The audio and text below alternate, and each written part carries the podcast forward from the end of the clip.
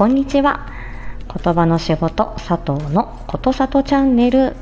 本日もお耳に書かれて嬉しいです。この配信では言語聴覚士の佐藤がコミュニケーションのあれこれを日常で使えるライフハック的にわかりやすくお話ししています。ぜひフォローやいいね。コメントいただけると非常に嬉しいです。よろしくお願いします。お待ちしてますね。えーと、ツイッターや、えー、スレッズ、インスタグラムなど、あとノートね、えー、などなど、えーと、リットリンク、こちらにおまとめしております。プロフィール欄からご覧ください。えー、今回はですね、えっと、療法士、我々ですね、リハビリテーションの療法士も、量ではなく質の時代だよということで、えー、佐藤さん、言葉の仕事佐藤さん、私のうんとまあ、お仕事に関する、まあえーまあ、雑談になります。はい。でこれはね、えーと、私たちね言語聴覚士、まあね、レアキャラお仕事対談もやってますけれども、まあ、我々レアキャラなんだよっていうことをお話ししてます。でこれは、えーとリハビリテーションの療法士、まあ、理学療法士作業療法士言語聴覚士これを並べてみるとやはり理学療法士さんが最も多くその次に作業療法士さんそして随分随分もともともともと少なくなって言語聴覚士っていう感じです。で我々言語聴覚士、まあ、国家資格になったのが相当遅いっていうのが現状なんですね。えー、理学療法士さん、作業療法士さん、これは第1回の国家試験が行われたのが1966年、昭和41年ということになっています。はい、随分歴史がありますね。うん。ね、もう、あのー、これはね、50年以上の歴史があるよっていうことなんですね。そのえーと、その1966年の理学療法士さん作業療法士さんから随分随分遅れて、え我々言語聴覚士こちらは、えいつできたかというと1999年の、えー、国家試験第1回っていうことなんです。はい99年から66年を引くと33年ですね。この33年間のこのねブランクがあるんですよ。うんなので、まあ、国家試験がこれだけあの歴史が、まあ、我々、ね、あの始まって浅いので、まあ、数が違うのは当たり前ですけれども、まああのまあ、こうしてリハビリテーションの職種というのは、まあ、理学療法士さん作業療法士さん言語聴覚士ということであの、まあ、並び立っているんですね我々。でその中でもやはりあの医療分野病院に勤めているリハビリ職種というのが非常に多くって、えー、お子さんの分野やあとはこの在宅といって病院から飛び出して、まあ、あの施設とかあとは在宅医療あの私もしている、えーと、訪問の、え、リハビリのお仕事に関わっている方々というのは、まあ、あの病院の勤務の療法士さんと比べるとさほど多くないというのが現状です。なので、えー、まあ5年10年前だったらそのこの病院から訪問リハビリに行ってますよとかここの、えー、訪問看護ステーションから、えーとリハビリにお伺いすることができますって言うとおそれは貴重なリハビリの人材がいるんだなっていうことで結構ねあの何て言うんでしょう。あ珍しがられてというか結構貴重な存在として扱われていた。でその中でも言語聴覚士、まあ、よりレアキャラなので言語聴覚士がいる病院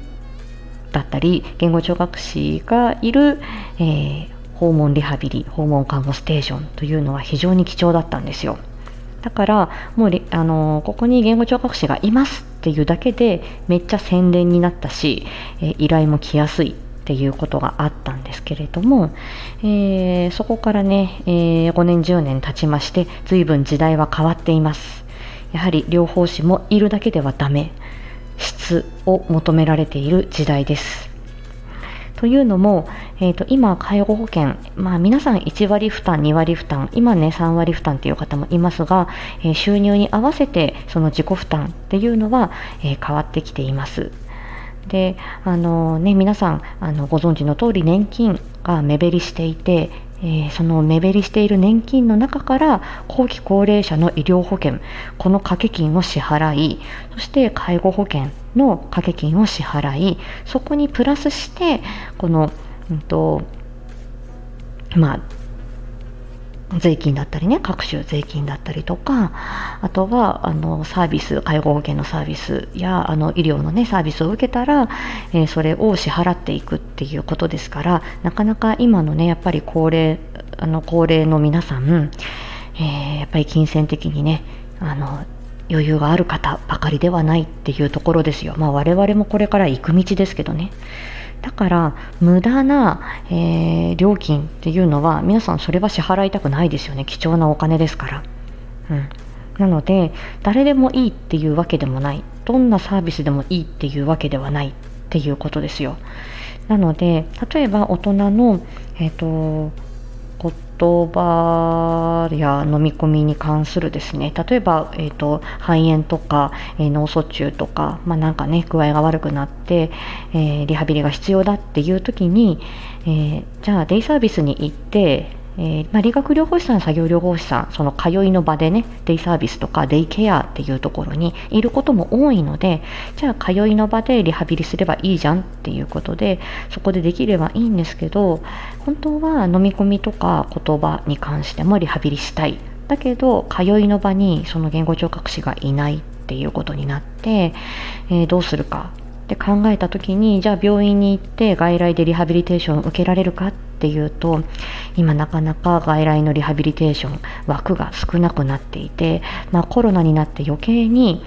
あの入院患者さんのその感染対策のために、えー、外来のリハビリテーションちょっと縮小傾向にあったり、えー、して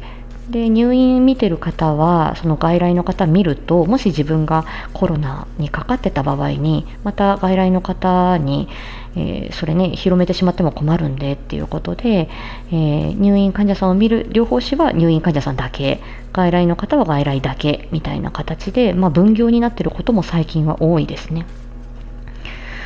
だしあとは、えーまあ、なかなかねそのうんと、外来のリハビリテーションを受けられる場所というのもだんだんだんだん減ってきています。というのも医療保険と介護保険どちらも使えるよっていうご年齢でどちらの保険証も持ってるよっていう場合には、えー、介護保険のサービスが優先されるので、えー、介護保険証を持っているんであれば介護保険のサービスでリハビリ受けてくださいっていう傾向なんですね。うんでじゃあどこで受けられるかなと思ってケアマネージャーさんに相談してでケアマネージャーさんがあじゃあここに言語聴覚士さんがいますからっていうことで例えば訪問、えー、リハビリ訪問看護からの、えー、リハビリテーション職種の派遣ということで、えー、まあ、お頼みしますよね。お願いしてみる。で、え実際にそうやってやってみたけれどもえーと、なかなか なんかこの療法士さん頼りないなとかリハビリの効果が得られづらいなとかなんかずっとこう、うん、自信なさげでうんこの人とこのねじゃあうちのおじいちゃんおばあちゃんと、うん、なんか相性が良くない気がするなんて言うとちょっと前まではその5年10年前までは他にお願いできる療法士さんがいなかったんで、うん、まあしぶしぶそこであの受け続けるっていうことがあったんですけど皆さんだんだんそのサービスの目が超えてきているっていうことと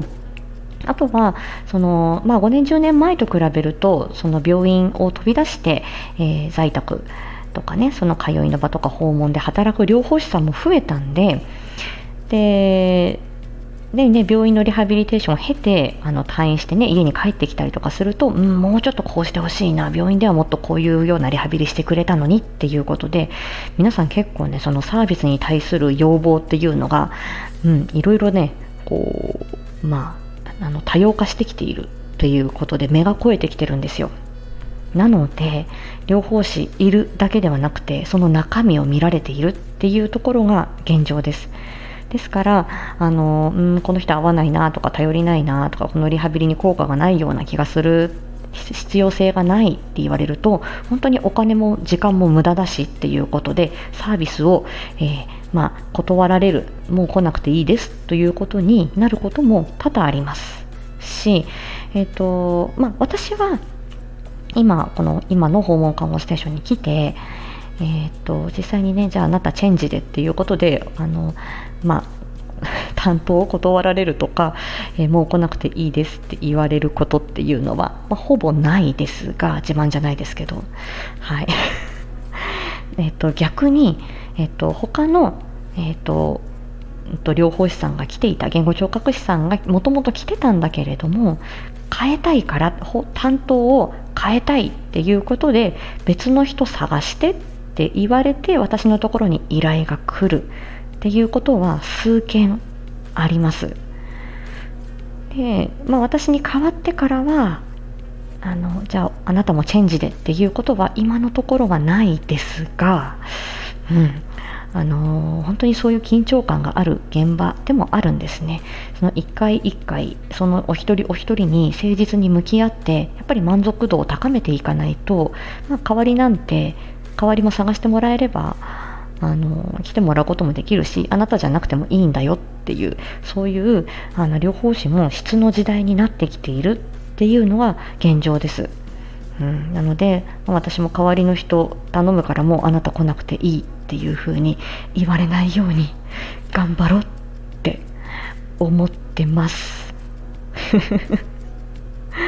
はい、今回はこの大人の、えー、大人の今訪問の話ですね。え、ー、とモアリープではこれ、えっ、ー、とお子さんの療育に関してのこの言語聴覚士、